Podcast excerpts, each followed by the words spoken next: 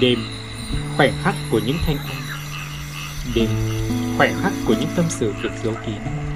Hãy cùng với Trọng Huy đến với chương trình Đêm tâm sự trong buổi tối ngày hôm nay Để lưu lại những thanh âm đẹp đẽ của một ngày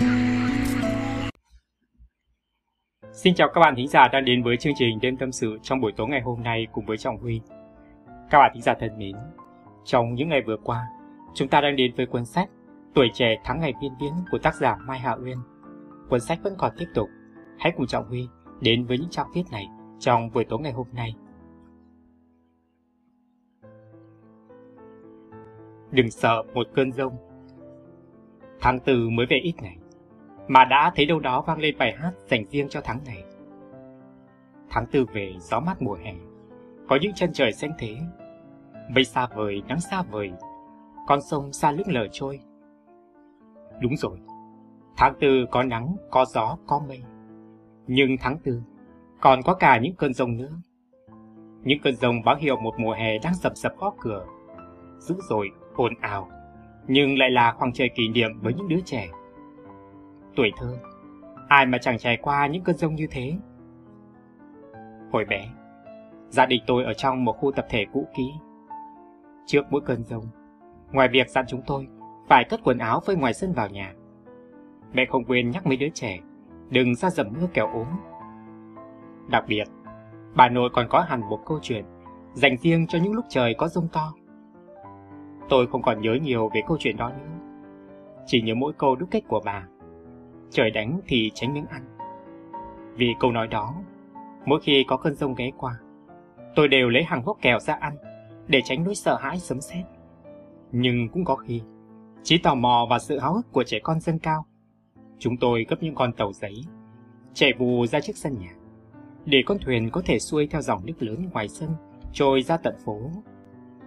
Lớn lên tôi biết rằng, cuộc sống còn có những nhiều nỗi sợ hãi khác, lớn hơn cả nỗi sợ hãi trước một cơn rông. Và cô tần chú năm xưa của bà xem ra cũng không còn hiệu nghiệm. Khi những đứa trẻ trưởng thành, với nỗi tò mò, niềm khao khát hiểu biết, thế giới mênh mông và khó lý giải cũng là một nỗi sợ hãi. Như hồi cấp 1, tôi đã từng phỏng mũi tự hào khi có thể đọc vành vách khái niệm đường biên giới, học lòm từ các anh chị. Đường biên giới là ranh giới phân chia nước này với nước khác. Nhưng một ngày kia, tôi nhận thấy mình ậm ừ trước câu hỏi. Thế với những nước quần đảo, bao quanh toàn là biển, thì có đường biên giới hay không? Để trả lời được câu hỏi đấy, tôi đã phải đọc thêm sách, hỏi thêm cả mấy anh chị sinh viên học chuyên ngành địa lý. Câu trả lời không dễ dàng mà có được, nhưng cảm giác lại thật tuyệt vời khi trí óc mình được mở mang. Hay có lần, tôi đã dình xem hoa quỳnh nở trên sân thượng của khu tập thể. Cảm giác rón rén chờ đợi một điều đặc biệt và chưa từng chứng kiến khó mà quên được. Thế giới của một đứa trẻ nhút nhát là tôi đã rộng dần theo những khám phá nhỏ bé tích lũy trong nhiều tháng năm dài như vậy. Tháng tư này theo lệ thường, lại bắt đầu bằng một cơn rông. Năm tháng trôi qua, và tôi nhận ra mình đã đánh mất thói quen, ăn vốt kẹo khi sấm sét ở Mỹ ngoài trời. Trong cơn rông, tôi và bố ngồi cùng nhau, chơi trò chơi giải đố. Tôi đố bố tôi về sự khác nhau của hai từ can đảm và dũng cảm. Bố tôi cười lớn Dễ thế mà con gái của bố không biết. Can đảm là sẵn sàng đối diện, còn dũng cảm là tiến về phía trước. Ừ nhỉ, tôi bật cười, vì bấy lâu nay mình cứ nhầm lẫn giữa hai từ này. Nhưng trước khi dũng cảm, thì con người ta phải can đảm đã con ạ. À. Bố tôi nói thêm. Giống như trước khi em tiến về thế giới rộng lên phía trước, em phải dám mở cánh cửa, đối diện với một cơn rông hay một ngày nắng cháy. Rồi sau đó, mới là chuyện sẽ đi đến đâu trên con đường vừa mở ra. Tôi chúc em có đủ can đảm trước những cơn rồng lớn, để không phải khép mình vào cánh cửa khi những hạt nước nặng nề chút xuống từ bầu trời. Không phải ngó nghiêng và tự hỏi mình ngoài kia có gì hay. Can đảm để bước ra và khám phá thế giới. Khi người ta hiểu biết, thế giới sẽ trở nên thân thuộc, những con đường bớt xa. Em sẽ trở nên vững vàng và tự tin hơn. Lúc đó, một cơn rông sẽ không còn là một nỗi sợ hãi, mà chỉ còn là một khúc khoan ca, khi đất trời chuyển sang mùa mới.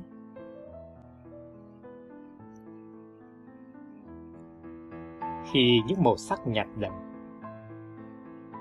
Có những tối cuối tuần như thế, mở tủ lấy đồ sáng thứ hai đi làm. Ngó mà trắng, tủ quần áo gì mà toàn màu trắng, đen, xám. Đầu tuần, có ai mặc đầm đen đi làm không hả trời? Đã từ bao giờ, một con nhỏ xe xua, thích đồ màu hường, màu xanh, lại chuyển sang mấy màu cơ bản vậy, là khi nào? Rồi có khi những màu sắc rực rỡ, nóng lạnh chan hòa của thời gian Caloproc nhường chỗ cho những màu cơ bản. Tự dưng ra phố chẳng biết mặc gì, đành trong vô người chiếc đầm đen, quẹt thêm nhát son đỏ thế là xong. Rồi cũng có lúc, những pop, rock, ballad và cả baroque lùi cả lại, nhường chỗ cho một điệu cò là Những trưa ngày xưa, mẹ hát du ta ngủ, ta lại hát du cho em gái. Chưa ai phân tích điệu dân ca này có nhịp sóng gần với sóng beta hay alpha của não bộ hay không, nhưng khả năng làm dịu lại tâm hồn thì chẳng kém bất kỳ thể loại nào. Rồi cũng có lúc, những ánh đèn neon chói chang, những đèn chùm đủ sắc, đèn pha lê đủ màu, chẳng làm sáng nổi một vùng ký ức như ánh đèn dầu ngày xưa. Ánh đèn dầu của những tối mưa mất điện, cả nhà đun đầy nhau tìm đèn, thắp đèn, vì ai cũng sợ dầu sẽ bẩn vào tay. Rồi cũng có lúc, những ngọt ngào đắng chát của phố thị chịu thua. Thua một bát cà kém, một nồi canh chua, một niêu cá rô kho của bếp. Spaghetti, sushi, kim chi, kim bắp cũng chẳng bằng một góc bếp nhà mình. Bếp nhà mình, vị ngọt ra vị ngọt, vị chua ra vị chua, cái đắng của khổ qua cũng làm mềm lòng những đứa con của mẹ.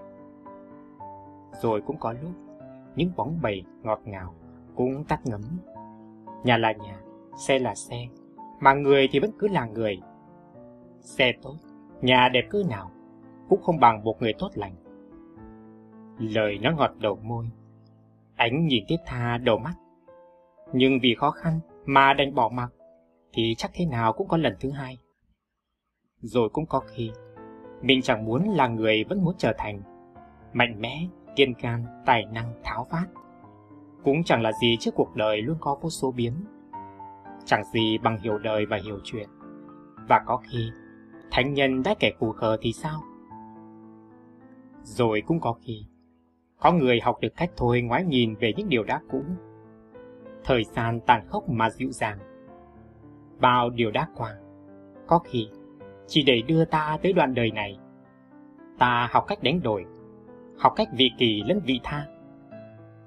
Để biết đừng tưởng chỉ cố gắng khơi khơi, mà có thể dễ dàng hanh thông suốt cả hành trình. Rồi cũng có khi, có khi như thế đấy, một bức ảnh không chụp bởi máy ảnh chuyên nghiệp iPhone rồi chỉnh phần mềm 360, mà chỉ chụp vội vàng, vẫn khiến ta nhói lòng khi nhìn lại.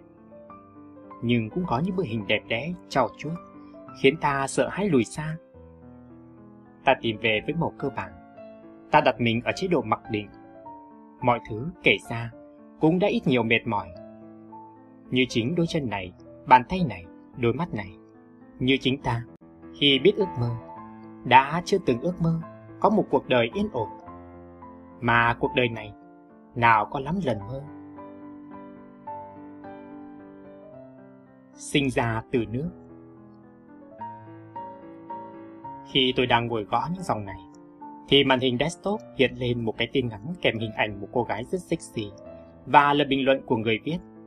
Đại ý, từ khi chia tay chàng thiếu gia, cô nàng đã quay mắt từ hình ảnh một cô gái giản dị, kín đáo thành thế này đây. Bài viết cố tình khiến người đọc có cảm giác chỉ vì một chàng trai mà cô gái kia đã bị biến chất đi. Trong khi với hình ảnh mới, rõ ràng cô ấy xinh đẹp và quyến rũ hơn bội phần. Thốt nhiên tôi nghĩ, đừng vội quy kết cho cánh đàn ông như vậy chứ, tội nghiệp họ lắm. Đã bao giờ em vì ai đó mà thay đổi chính mình chưa, cô gái của tôi? Tôi đã thấy nhiều vô kể. Những cô gái vì bị người yêu chia tay mà xanh xao gầy cuộc. Với họ, cuộc sống này dường như chẳng có ý nghĩa gì nữa. Vầng thái dương biến đâu mất tiêu rồi. Một số nước còn tệ hơn. Họ uống rượu thay nước, sẵn sàng hàn học với cả thế giới, và mỉa mai một nửa thế giới còn lại. Nói thật, nếu tôi là mấy anh người yêu cũ của mấy cô nàng ấy, chắc tôi cũng thở phào và gật gù. Ôi sao mà may mắn, mình đã thoát khỏi cái của này đúng lúc. Những lúc đó, hình ảnh người con gái trở nên xấu đi bao nhiêu, xấu thầm tệ em ạ. Em có muốn mình trở thành một hình ảnh như thế không cô gái nhỏ? Tôi còn nhớ lắm câu ví von trong một cuốn tiểu thuyết cổ xưa của Trung Hoa. Con gái do nước tinh khiết mà kết thành. Hình ảnh nước được nhắc đến sao mà lành trong, thanh khiết. Suốt một thời gian dài tôi cứ nghĩ mình ắt được sinh ra từ nước và mang trong mình đầy đủ những đặc tính tốt đẹp của thứ chất lỏng không màu, không mùi, không vị ấy. Còn gì nữa mà tôi suy ra được từ cách ví von kia? Có phải là người con gái cũng nên lặng lẽ, điềm nhiên, bình thản, đi qua mọi điều như một dòng nước hay không? Dòng nước trong và êm đềm chảy trôi qua tháng ngày. Thật không có gì để nhớ với tôi hơn thế. Cuộc sống sẽ đổ lên em bao nhiêu điều. Ai mà biết trước được em nhỉ? Như cái buông tay lúc em tranh vinh nhất. Một cú đầy làm em ngã rúi rụi trên con đường dài. Và những dối lừa lẫn lầm lỗi. Tôi không sợ em gục ngã mà chỉ sợ em khác đi. Sự vô cùng nếu như ngày mai cô gái nhỏ của tôi không còn là cô gái nhỏ tôi đã từng gặp nữa. Nụ cười rạng rỡ, thay bằng cái nhếch môi. Ánh mắt lấp lánh, thay bằng cái nhìn cách nghiệt. Và trong những câu từ em nói thoảng chút độc địa bất cần. Tôi hiểu chứ, những gì trái tim em cảm nhận. Nhưng không bao giờ tôi muốn em trở thành một người như thế đâu. Trở thành ai và sống như thế nào là lựa chọn của em. Điều ấy không phụ thuộc vào bất cứ ai, chắc chắn là như vậy. Trừ khi em thực sự muốn chối bỏ những gì tuyệt diệu nhất đến từ chính bản thân em. Lúc đó tôi cũng đầu hàng thôi. Chỉ xin em nhớ điều này trước khi chối bỏ điều gì đó. Con cái chúng ta khi chào đời đều như nước, và dòng nước nào cũng lành trong.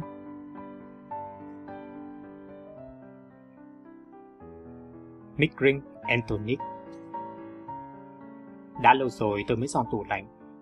Cái tủ bé tí, từng chất đầy rau củ, trứng gà, thịt lợn sông khói, xúc xích, lạp xưởng, sữa tươi. Giờ đây trống rỗng khi vào ngày đầu tiên của tháng mới. Cũng nhờ thế tôi mới phát hiện ra một lon tonic bị sót lại. Hôm trước, đi ăn trưa ở cơ quan với đồng nghiệp, tôi đã thủ lon nước này về từ một quán cà phê ven đường Trần Hưng Đạo anh đồng nghiệp hỏi tôi, sao lại chọn thứ đồ uống lạ lùng? Tôi chỉ im lặng. Biết nói gì nhỉ? Bắt đầu từ một ngày nào đó rất xa. Khi tôi tình cờ đọc được một chuyện ngắn của chị Đặng Nguyễn Đông Vi, tôi đã nghĩ thứ đồ uống này hẳn rất sành điệu. Nhân vật nữ chính trong truyện ngắn đó đã đem lòng yêu một anh chàng thích uống tonic. Lần đầu tiên mò tới cái quán cà phê toàn mèo Totoro, tôi đã order hẳn một ly gin tonic mặc kệ các anh chàng phục vụ mỉm cười đầy ẩn ý. Hậu quả đến ngay sau đó, khi tôi nhăn mặt vì hơi cồn và bị đắng sộc lên mũi. Có lẽ tôi đã uống phải thứ gin tonic pha tội. Còn lon tonic trong tủ lại là một câu chuyện khác. Giống như một số anh chàng tìm đến thuốc lá, rượu và một số cô nàng đi shopping mỗi khi có chuyện buồn. Tôi lại chỉ thích ngồi uống tonic. Cảm giác mình rất giống với cô nàng Mikage trong kitchen của Banana. Chẳng có ai bạn bè, chỉ biết làm bạn với cái tủ lạnh và đồ bếp. Ngồi dựa lưng vào tủ lạnh uống tonic và nghĩ về mọi sự trên đời. Hình như ai cũng có một quãng thời gian như thế. Cô đơn và trống trải, bất ổn và hoang mang. Khi chúng ta còn trẻ, còn giữ thời gian và sức lực để nhìn mãi vào khoảng trống hun hút do ai kia bỏ lại Thật buồn cười. Khi ta cứ mãi níu kéo một người, chỉ thích những thứ cốc tai mồ mè, những loại mic ring bắt mắt, mà không nhận ra rằng ta chỉ là tổ nít, đơn sơ, giản dị, ngăn ngắt đắng. Nhờ có tonic, tôi bỏ được thói quen cảm giảm khi thấy em trai đứng phả khói ở hành lang. Thôi cằn nhằn khi một cô bạn vừa thất tình bảo, ta buồn quá, đi uống rượu ốc đi. Bằng cách này hay cách khác, Chúng ta luôn có cách để đi qua nỗi buồn sầu hay sự cô độc. Tôi đã từng ngạc nhiên, từng lạ lắm khi thấy những người cứ kêu hoài buồn chán với cô đơn, than thở mình xui xẻo và thất bại. Tôi đã từng nghĩ, dù thế nào đi nữa, mình cũng sẽ luôn chọn niềm vui hay hạnh phúc. Dù cuộc đời có chút lên mình điều gì, mình vẫn sẽ như con lửa trong câu chuyện ngụ ngôn, mạnh mẽ đạp đất đứng lên. Cho đến khi tôi nhận ra, mình đang ngồi dựa lưng vào tủ và uống tonic. Khi ấy, đêm đã rất khuya. Bây giờ, tôi vẫn để lon tonic còn lại trong tủ lạnh. Dù không uống nữa vì quá hẳn, nhưng tonic vẫn nhắc tôi phải nhớ. Đã có những ngày như thế, khi thứ duy nhất ta được quyền lựa chọn là lặng lẽ đi xuyên qua mọi điều, rằng giữa những thứ mix drink sặc sỡ, ta chỉ là thứ nước nhàn nhạt, đắng đắng chẳng có gì nổi bật. Nhưng khởi thủy của tonic vẫn là một ý nghĩa tốt lành.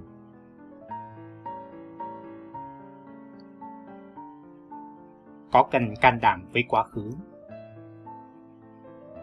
Hôm trước lên bờ hồ, lòng vòng thế nào mình lại lạc đường. Đúng là chuyện hài.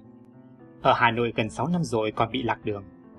Cũng chẳng sao, vì có đầy người hộ khẩu ở Hà Nội còn bị lạc đường cơ mà.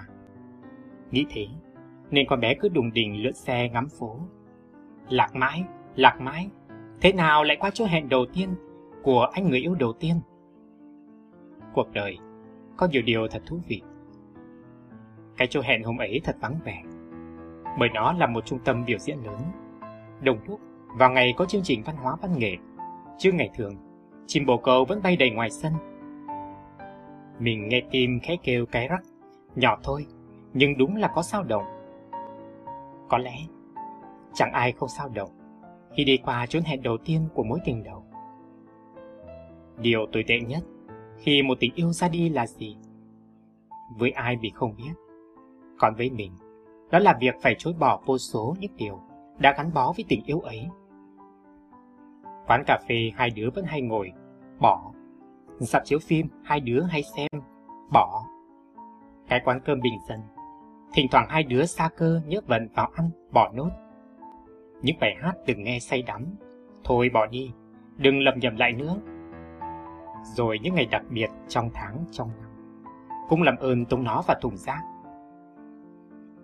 Sau khi xóa mịt mù tâm tích của tất cả những nơi trốn vào ngày tháng ấy, ta chợt hoang mang. Vậy ta sẽ còn lại gì ở cái thành phố lắm khói bụi này? Những chốn đẹp đẽ lung linh, những ngày đông đầy vui vẻ thương yêu, lại bị nhấn nút xóa mất rồi. Ờ, thì còn nhiều thứ đấy, như các deadline trước mặt, như là công việc ta làm, là những lo toan rất thật. May sao, tất cả những điều này đều không hiện hình kỷ niệm. Trẻ con hạnh phúc hơn người lớn, vì trẻ con không sống nhiều với hồi ức. Hoặc chính xác hơn là những đứa trẻ thì ít hoặc chưa có hồi ức. Càng lớn, hồi ức càng nhiều và người lớn vì thế cũng càng buồn giàu và cô đơn hơn. Cô đơn như ngày gặp lại chàng trai của mối tình đầu sau rất lâu không gặp. Dẫu mình và chàng trai ấy không yêu thêm ai nữa, cả hai vẫn đơn độc, nhưng tuyệt nhiên không ai nghĩ rằng hai đứa sẽ lại yêu nhau. Vì đơn giản, đó là một đoạn đời đã qua. Chỉ nghĩ lại thôi thì sẽ đẹp, còn sống lại nó thì chẳng ai đủ can đảm. Cũng giống như bao kỷ niệm của tình yêu đầu, của tình yêu thứ hai, thứ ba hay thứ nờ gì đó nữa. Dù tất cả đã qua, nhưng những khoảnh khắc đã có vẫn còn trú ẩn ở nơi nào trong ký của bạn. Năm tháng đâu có làm nó bớt xanh tươi. Như hôm nay, khi lượn về về trên chiếc xe máy, với mái tóc uốn nhuộm cầu kỳ và phong cách cũng đã chững chạc hơn.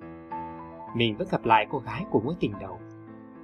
Cô gái giản dị, trong tóc đuôi ngựa, áo trắng, jean xanh, giày bút bê trắng mặt không make up đứng đợi xe buýt. Cô gái sáng trong, tin tưởng của tuổi 20. Nếu có ai đó hỏi sống can đảm là gì, mình sẽ không ngại ngần trả lời rằng đó là sống mạnh mẽ, cố gắng và dám hy sinh vì những gì mình yêu. Là tiếp tục bước tới, dù đã thất bại một, hai hay ba lần. là hoạch định tương lai thật rõ ràng và nỗ lực vì tương lai đó. Nhưng đó cũng sẽ là dám gìn giữ và thương yêu những gì thuộc về quá khứ. Dù quá khứ ấy có là mình hay bạn đau đến khát khóc mới thôi. Vẫn đáng để giữ lắm. Khoảnh khắc lần đầu tiên, bạn bước đến thế giới của một người khác. Nhận lời tỏ tình của cái chàng trai đang đỏ bừng mặt trước mặt bạn. Thậm chí, cả giọt nước mắt đầu tiên bạn rớt xuống vì ai đó khác đi. Dù có thể, mình cũng như cái cô gái nổi tiếng Tona trong bộ phim Perhaps Love đã trả lời phóng viên khi được phỏng vấn. Với cô, quá khứ có ý nghĩa gì? Cô ấy đã trả lời. Với tôi, quá khứ chỉ có một ý nghĩa thôi, là nhắc nhở tôi đừng bao giờ trở lại. Cuộc sống khó khăn hay nhọc nhằn khiến chúng ta sợ đối diện cùng quá khứ. Nhưng trên hết, sau bao điều, thì quá khứ vẫn cứ là một phần máu thịt của bạn, là vui buồn, hạnh phúc lẫn khổ đau. Biết xóa sao cho hết. Nên mình vẫn cứ chọn cách đứng lại ở đó, trước cái trung tâm biểu diễn ấy một lúc, để nghe bao dư âm trong veo của mối tình đầu ấy ùa lại rộn rã. Nhớ về kỷ niệm theo cách nào là lựa chọn của ta mà. Mình chọn cách bằng lòng và trân trọng khi nhớ về quá khứ ấy. Dẫu chàng trai của mối tình đầu đã rời xa Hà Nội từ đời nào. Dẫu có thể, chàng đã có vợ con cũng chưa biết chừng. Thì có sao đâu. Khi đã đi cùng mình một quãng đời, đã cùng vui, cùng buồn, ở một khoảnh khắc nào đó. Nếu không can đảm đối diện quá khứ, thì làm sao có thể sống tốt hơn mỗi ngày, phải không?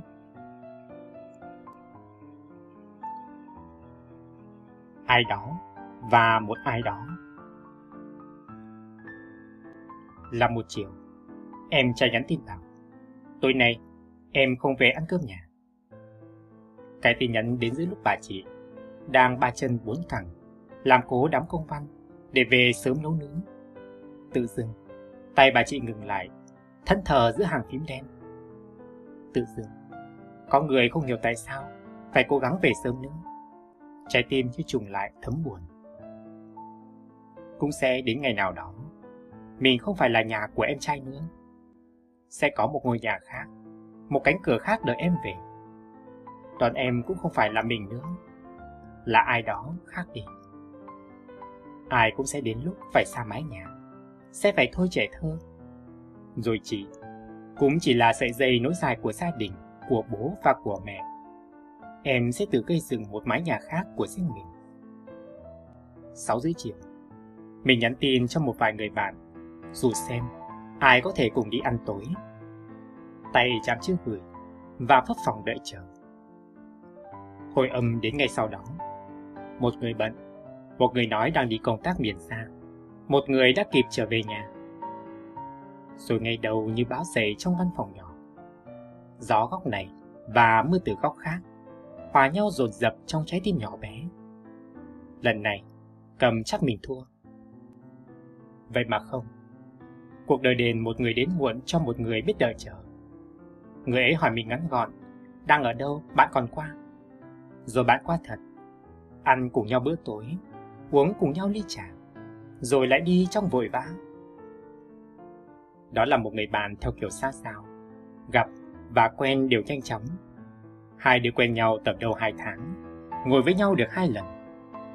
Sự hiện diện của bạn làm mình ngạc nhiên xen lẫn bồi hồi. Mình hỏi sao bạn qua Bạn cười hiền khô Vì tớ rảnh Mình cũng cười Dù tự trong tâm Biết bạn không hề rảnh Thế là cũng đến lúc có ai đó nhận ra Người đến với mình Và cùng chung bữa tối vội vàng Đều không phải là những người Đã chia nhau từng lọ muối vừng thời sinh viên Không phải là người đã bàn bạc cùng mình Về những dự định lớn lao Ngày đầu định gặp cùng nhau khởi nghiệp Người ấy cũng không phải là chàng trai khiến mình mất ngủ hàng đêm hay ứa nước mắt vì thương xót cho quãng đường yếu xa mệt nhọc. Người đến với mình là một người dưng quen biết, một người lạ từng thương và từng hiểu, dù chỉ là một góc bé trong con người mình. Dẫu là sau bữa tối, hai đứa lại mỗi người mỗi ngả, dám chắc còn lâu mới gặp lại. Hôm trước, có một người bạn nhắn tin trách cứ mình đã lâu không gặp liệu rằng bọn mình đã quên nhau chưa? Trong khi bây giờ, cô ấy đang rảnh sang nhất hội đấy. Mình trả lời, mình cũng đang bận thật mà. Bạn rảnh rỗi trách mình sao kêu vậy? Mình định giải thích rồi thôi.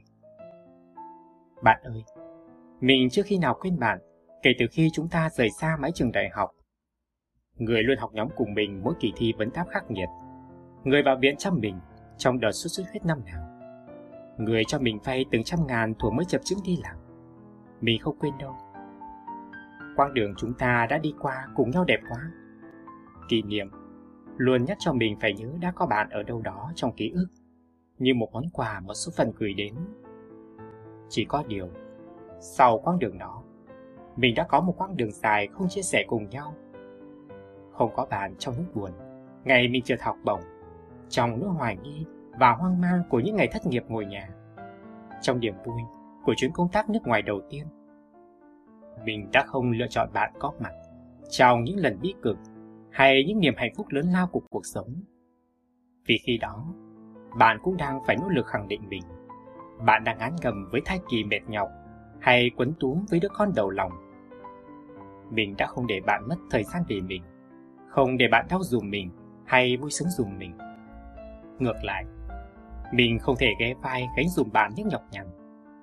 Vì vậy bạn ơi, đừng vội phán xét. Ai cũng có đam mê riêng, lo toan riêng đấy thôi. Mà sao chiều nay, lúc chờ một ai đó đến dùng bữa tối của mình, mình đã buồn biết mấy. Người mình nghĩ đến để gửi đi một tin nhắn vu vơ cuối ngày đã không còn là bạn. Lâu lắm rồi, chúng mình không nói chuyện. Tại sao bây giờ, bạn cũng chỉ như ai đó ngoài kia? Còn mình, mình cũng chỉ mưu cầu một ai đó đến, ăn với mình một bữa tối gọn gàng rồi đi. Tối nay lúc ngồi ăn, mình đã kể về bạn. Mình ước ao có thể chia một bát bún bò cùng bạn, có cho bàn chiếc nem cuốn như hồi xưa. Ngoài phố, gió đi qua cuốn theo đám bụi mù. Người đối diện mình tự dưng mở đi trong mắt. Ta trở thành ai đó, hay một ai đó trong cuộc đời người khác tự khi nào? Làm sao ta biết được bạn nhỉ? Chi bằng, trong phút giây này, cả mình, cả bạn đều hay vui với một ai đó trong đời được không?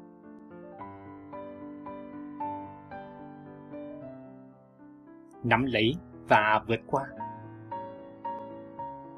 Đó là những ngày Hà Nội ủ ê trong dư âm của một cơn bão rớt. Thành phố sáng lại, ngả nghiêng theo đợt gió cuối cùng của bão. Mưa tràn trề trên khắp các nẻo đường. Trong căn phòng nhỏ, trái tim em đông cứng lại, buồn bã, như chưa bao giờ buồn đến thế. Tình yêu ngày hôm qua còn ở bên, mà hôm nay đã trở nên quá đối xa xôi. Và người em yêu thương nhất, bỗng chốc trở thành người thương nhất của một ai đó. Cả thế giới tối sầm lại, trống rỗng, lạnh lẽo và cô đơn. Là ngày em hoang mang với câu hỏi, tại sao lại thế? Và phải làm sao bây giờ? Em có gì không tốt, có gì bất ổn, mà sao tất cả đều muốn rời xa em? Là những đêm thức dậy, với giọt nước mắt khô trên má, tiếng gọi của ngày hôm qua trong tim và cái đảo mắt kiếm tìm một ánh ban mai khi bình minh còn chưa ló dạng. Mệt nhọc làm sao khi nghĩ rằng sáng mai mình vẫn phải đối diện cùng ngày mới, khi mà bản thân chẳng còn hy vọng nhiều vào câu nói ngày mới tốt lành được gửi đến từ một người như thói quen cố hữu. Là ngày em muốn tự nhấn chìm mình trong những cảm xúc không thể gọi thành tên bởi chúng quá rối ren, hỗn loạn. Bao nhiêu cảm xúc cùng lúc đổ ập xuống, lấp đầy mình bằng những hoạt động có vẻ tích cực như vẽ vời, bơi lội, chạy nhảy, đều không chám lại chỗ hỏng quá lớn trong tâm hồn em. Và em đã chìm thật khi gục ngã trên đường chạy của mình. Giây phút, cả đất trời trao đảo, tiếng chim hót trên tán cây ngừng bặt bên tai, và ánh nắng cuối ngày đỏ gắt tắt lịm trước mắt báo cho em biết em đã không thể nào vượt qua được giới hạn cảm xúc của chính mình. Phải làm gì đó thì thôi. Đã rất lâu rồi, em quên. Cảm giác của một ngày được sống. Ai đó có thể cười khi nghe thấy điều này. Xong em hiểu, sự sống đôi khi cũng là một món quà quá lớn. Em còn nhớ, Cô bạn học cùng cấp 2 với em đã mất vì căn bệnh viêm màng não. Di chứng để lại từ một người bố bị nhiễm chất độc màu da cam. Chứng kiến bạn mình xanh xao tái nhợt theo từng ngày. Em đã thương bạn đến thất lòng. Những ngày cuối cùng, khi bạn nằm trong một căn phòng vắng lặng, đối diện với cái chết đang ở rất gần, bạn vẫn hỏi em, bầu trời ngoài kia xanh hay sáng, ngày đang nắng hay mưa? Bạn dặn em chăm dùm chậu xương rồng bên bầu cửa sổ cuối lớp. Tới hồ bạt, khóm violet ở buồn cây trước cửa. Và nữa, nếu thầy cô có vô tình gọi bạn trả lời câu hỏi, thì hãy đứng lên trả lời dùm. Cảm giác được sống như ngày tháng từng là khát khao của ai đó. Từ lâu, đã biến mất trong em. Bởi em bận rộn, mải mê, chạy theo những mục tiêu xa, mà sao lãng cả hạnh phúc ở gần hay bởi em ngày càng vô tâm hơn? Em cũng đã quên rồi. Niềm vui khi có thể sống như một người bình thường, lành lặn, trong trèo, vẹn nguyên. Người chị em quen đã thì thầm. Chị chỉ có mong được mặc áo cộc tay vào mùa hè như em. Tay chị đã bị tiêm thuốc quá nhiều. U cục nổi đầy, nên phải mặc áo dài tay kín mít vào cả mùa hè lẫn mùa đông. Em đã lặng đi khi nghe được mong muốn ấy. Thương chị lắm, khi từng ngày trôi qua là từng ngày chống chọi với bệnh tật, là sự sống của ngày hôm nay, song chưa biết đến ngày mai. Em đang nắm trong tay ước mơ của người khác. Thế mà có lúc em lại lãng quên. Là khi em không biết rằng mình đang nắm giữ nhiều điều hơn thế ngoài tình yêu. Những tin nhắn của mẹ đầy quan tâm cho những tối em đi học về muộn những tối khuya. Bố cầm cùi bên máy tính để lập Facebook kết bạn với con, mong có thể nối gần hơn khoảng cách về thế hệ. Vài việc để làm trong những ngày sắp tới, cho em sự bận rộn. Váy áo xinh đẹp mẹ mua, dành cho cô bé của mẹ ngày rời ghế nhà trường, bước vào môi trường của những người đi làm. Cái gạch đầu dòng cho con đường phía trước sành mạch và rõ ràng hơn. Đúng vậy, em vẫn đang có nhiều quá trường chỉ không có tình yêu vừa rời em mà đi. Nên là em sẽ thôi thắc mắc, mình sẽ phải làm gì trong những ngày sắp tới nữa. Nỗi buồn của mình em còn giữ, nhưng nó sẽ không thể đánh gục em được, khi trong tay em vẫn còn quá nhiều điều để nâng niu. Nắm lấy mọi điều để vượt qua một điều, em sẽ làm được mà phải không em? Sau cơn bão rớt, bầu trời thành phố sẽ trong xanh trở lại. Trái tim em rồi sẽ bình yên, nhẹ nhõm hát khúc yêu đời. Em tin là thế, chân thành.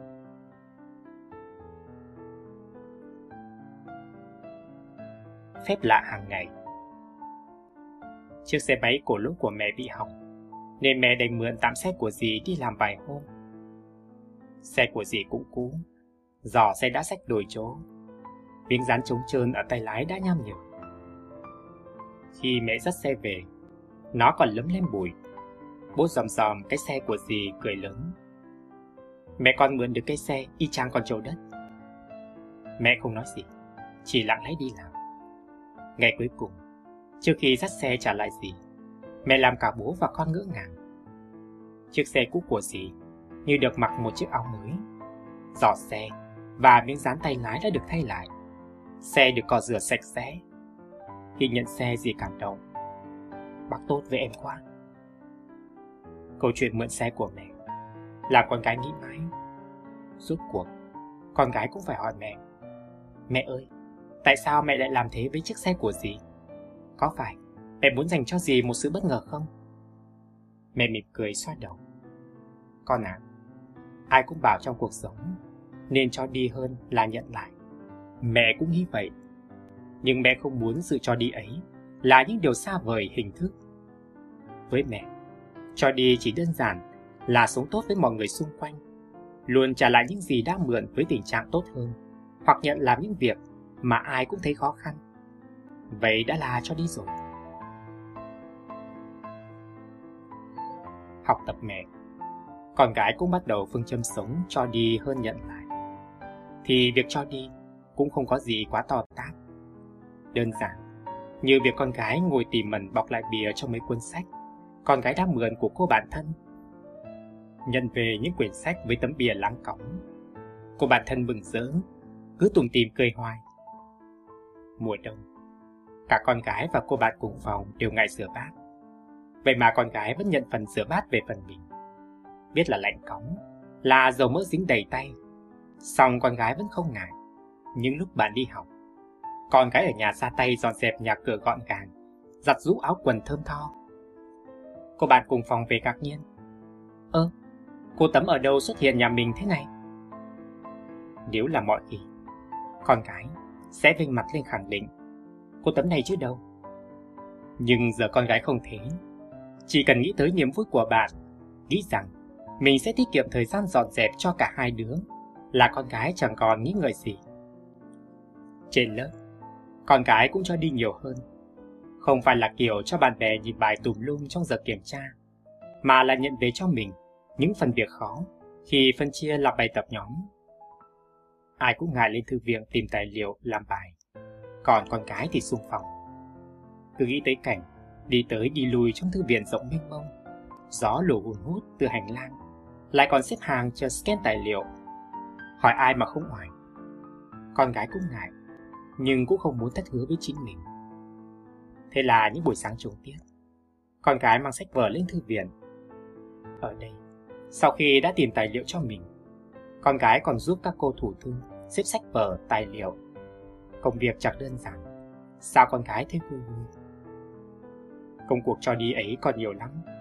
Đó còn là lần con gái dắt một em bé lạc mẹ đến đồn công an gần nhất. Là lần con gái soạn lại sách vở cho đi những cuốn sách không đọc đến. Là thư gửi từ tốn với những cô giữ xe mỗi lần con gái tan học. Những lần cho đi nhỏ bé khiến con gái thấy trái tim nhẹ nhõm, ấm áp. Hôm qua, con gái tình cờ đọc một bài viết của cô bạn cùng phòng đăng trên tập nội san của khoa. Bài viết ngắn thôi với tên gọi Cô Tấm trong nhà. Giọng văn tình cảm mượt mà. Cô bạn cùng phòng kể về những tối mùa đông.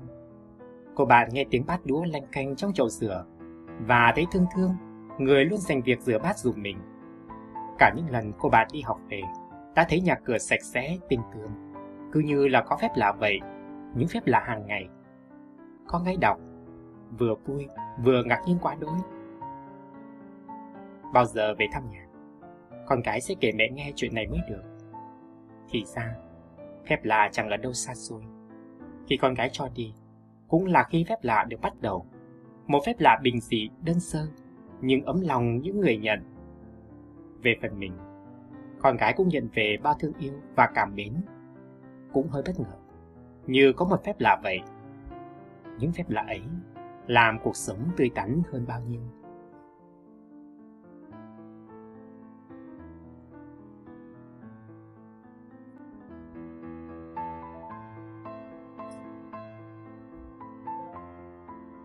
có nhất thiết phải yêu một ai đó. Trên chuyến xe buýt buổi sáng đến chỗ làm tôi nghe được một lời tâm sự trên radio. Một cô gái vừa tốt nghiệp đại học, đang cảm thấy cuộc sống thật buồn tẻ và đáng chán vì không có một chàng trai ở bên thương yêu. Trong khi thế giới bên ngoài, người ta đang yêu nhau tưng bừng thế kia. Vì thế thông qua một trang kết bạn, cô gái muốn làm quen với một ai đó để tháng ngày được vui vẻ hơn. Sực nhớ đến thời gian cách đây chưa lâu. Tôi cũng ở độ tuổi của em. 23 tuổi. Tôi tốt nghiệp đại học, cầm tấm bằng cử nhân trên tay và chỉ muốn mọc cánh để bay vào cuộc sống. Mọi thứ mở ra, tươi mới và hấp dẫn đến nỗi mỗi ngày là một cái list to do để từng bước hoàn thành. Ở tuổi ấy hình như tôi không chăn trở về tình yêu nhiều như em. Em này, có nhất thiết phải thương yêu một ai đó khi cuộc sống có quá nhiều điều để thương yêu và quan tâm. Tình yêu không phải một cái nhãn, để em dán nó lên áo một cái là xong. Đó cũng không phải một món quà, để em trưng ra cho bạn bè chứng minh rằng mình giàu có. Tình yêu càng không phải là nguyên liệu bắt buộc phải có, để chứng cất thứ có tên là hạnh phúc. Rất nhiều anh chị tôi biết, họ đều giỏi giang, vui vẻ thành công. Họ chưa có tình yêu, nhưng không phải là họ không hạnh phúc. Thế mà trên những trang báo mạng tôi đọc, trên những chương trình radio tôi nghe, tôi thấy giới trẻ ngày nay hình như quá xuất sắc với việc có một ai đó để định danh người yêu. Hay là mỗi ngày vào Facebook, chứng kiến bạn bè mình lần lượt để relationship, nên tâm lý sốt ruột lo lắng là điều nhiều người không tránh khỏi. Thực ra cuộc sống không có tình yêu vẫn đầy ấm áp những điều tốt lành. Tri thức mới mẻ được tiếp nhận mỗi ngày. Những con người ta gặp, công việc ta làm. Tất cả những điều ấy đều dẫn dắt đến niềm vui và hạnh phúc. Em sẽ nhớ chứ?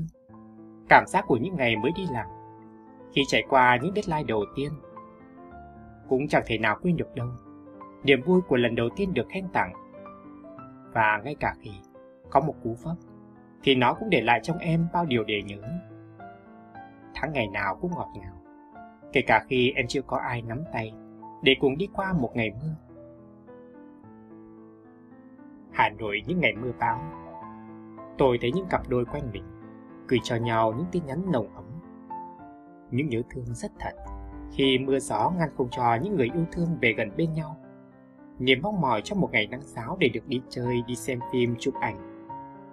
Không có tình yêu, tôi còn tình bạn.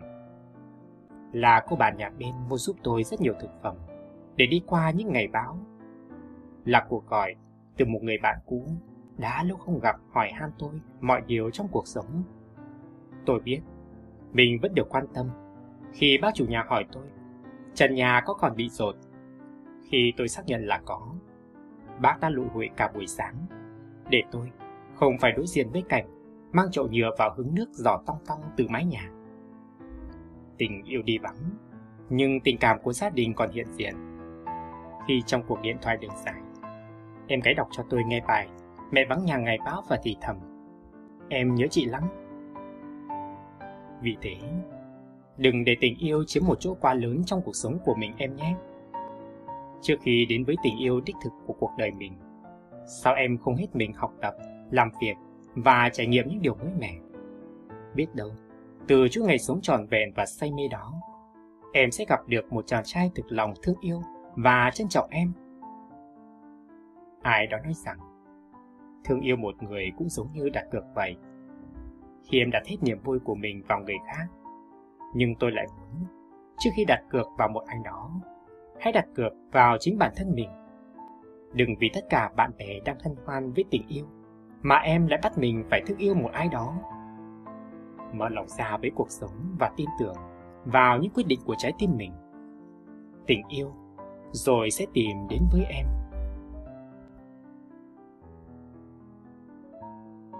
Ai cũng từng có cơ hội để yêu. Vòng gốm Bạn gửi tôi tấm ảnh, chụp lại chiếc vòng gốm bạn mang về từ bát tràng. Chiếc vòng có những hạt gốm vừa vặn một cái tên, tên của tôi. Lẽ ra tôi đã rất vui, nếu như người tặng nó không phải là bạn. Cách đây không lâu, tôi có gặp bạn một lần. Ấn tượng tôi để lại không quá nhiều. Không chia sẻ những thông tin riêng tư hay hé lộ chút xíu nào về cảm xúc của mình trong buổi gặp mặt. Tôi bộc lộ rõ, mình là một cô gái nhàm chán, nhạt nhẽo, khi chỉ trong trong mắt nhìn vào màn hình smartphone và đồng hồ treo tường. Ngày hôm đó tôi đã rất mệt. Hẳn rồi, vì trận cảm cúm hành hạ.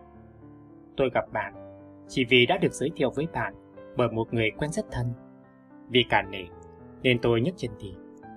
Sau đó vài ngày, bạn gửi tôi bức ảnh chụp hình cái vòng từ duy nhất tôi thốt lên được là ôi trời.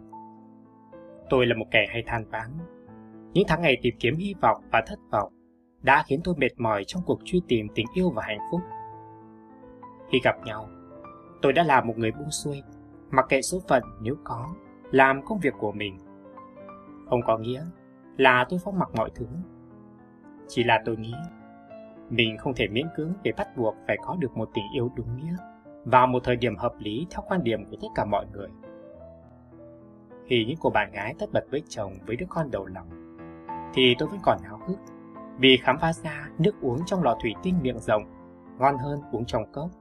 Mặc áo len xù sẽ làm mình giống y chang một con cừu xinh đẹp và diện sót vào mùa đông thì sẽ thú vị hơn đất mùa hè đại loại thế. Bảo sao, tôi vẫn cô đơn. Điện thoại nửa đêm Nửa đêm, điện thoại dinh inh ỏi. Đêm nay tôi quên để chế độ máy bay. một số quen hiện lên trên màn hình. Không có tên, nhưng số đó thì chỉ có thể là người ấy chứ không phải ai khác. Là anh đây. Anh đi uống bỗng say quá, say lắm, nên mới đủ dũng cảm gọi cho em giờ này. Tôi im lặng rồi vùng vằng. Say thế ngủ đi, gọi cho em làm gì? Đầu bên kia cất giọng rằn rối. Anh quan tâm đến em, không được sao? Từng có một thời gian tôi thân với người ấy. Những ngày bất an, mới ra trường, kinh nghiệm làm việc chưa có, mà cuộc sống thì chẳng dễ dàng với bất kỳ ai. Nên tôi đã bị nhiều fan rơi vào tình trạng khóc dở nếu dở, ấm ức, tủi hờn, mà không nói cùng ai được. Lúc ấy tôi gặp anh, một người ở bên yên lặng, an ủi và rất nhiều điều thấu hiểu. Tôi đã dành cho anh thứ tình cảm lớn hơn tình bạn. Sẽ nhớ lắm, những lúc hoang mang, tôi nhắn tin cho anh để hỏi về quãng đường tiếp theo của đời mình. Những dự án mới làm tôi băn khoăn lựa chọn.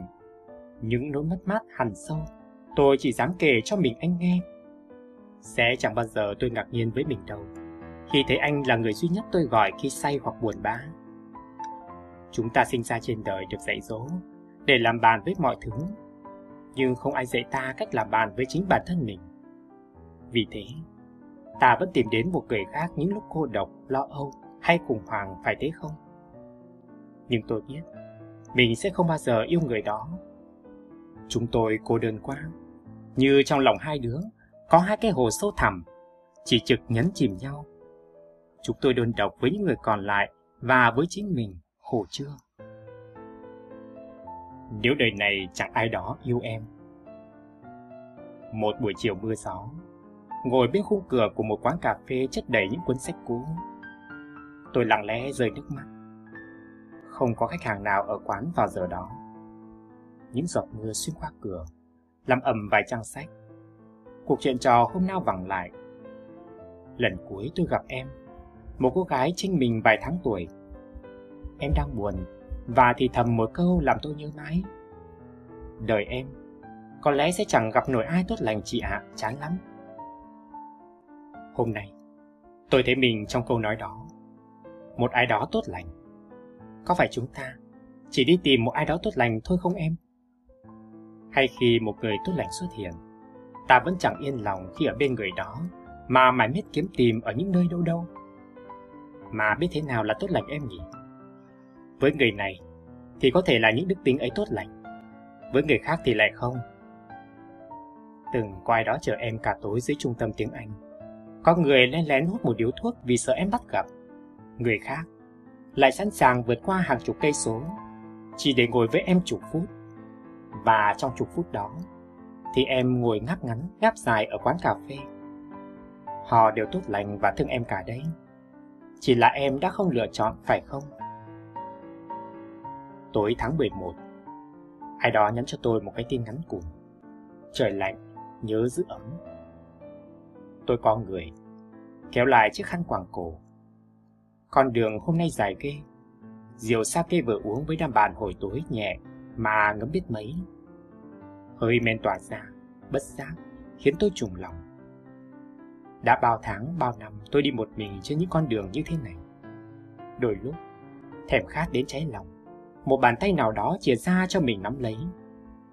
Để giữa những trôi nổi bất định của cuộc đời, có một điều gì đó neo giữ tôi ở lại. suốt cuộc, thì chỉ có mình tự nắm tay mình để đi qua mùa đông. Chỉ có ở góc nào đó, vẫn có một người thương tôi thật lòng, thương, và chỉ thế thôi. Ở đâu đó, tình thương yêu vẫn còn hiện diện. Cả tôi và em đều đã đi qua bao lần được yêu thương. Chỉ là ta muốn nắm giữ hay không? Nên em ạ, à, đừng nghĩ rằng sẽ không có ai đó tốt lành. Khi trái tim sũng nước, thì sao thế mặt trời? Cũng như em, không sẵn sàng cho một mối yêu thương, thì có người tốt lành nào hiển hiện trong mắt em? Cuộc đời dài dòng, nắm chặt tay mình chắc, sẽ có những lúc mệt mỏi. Vì vậy, hãy thả tay ra, để cho một bàn tay khác tìm đến và nắm lấy, em nhé. Dù tôi biết rằng ngày ấy có thể sẽ còn xa.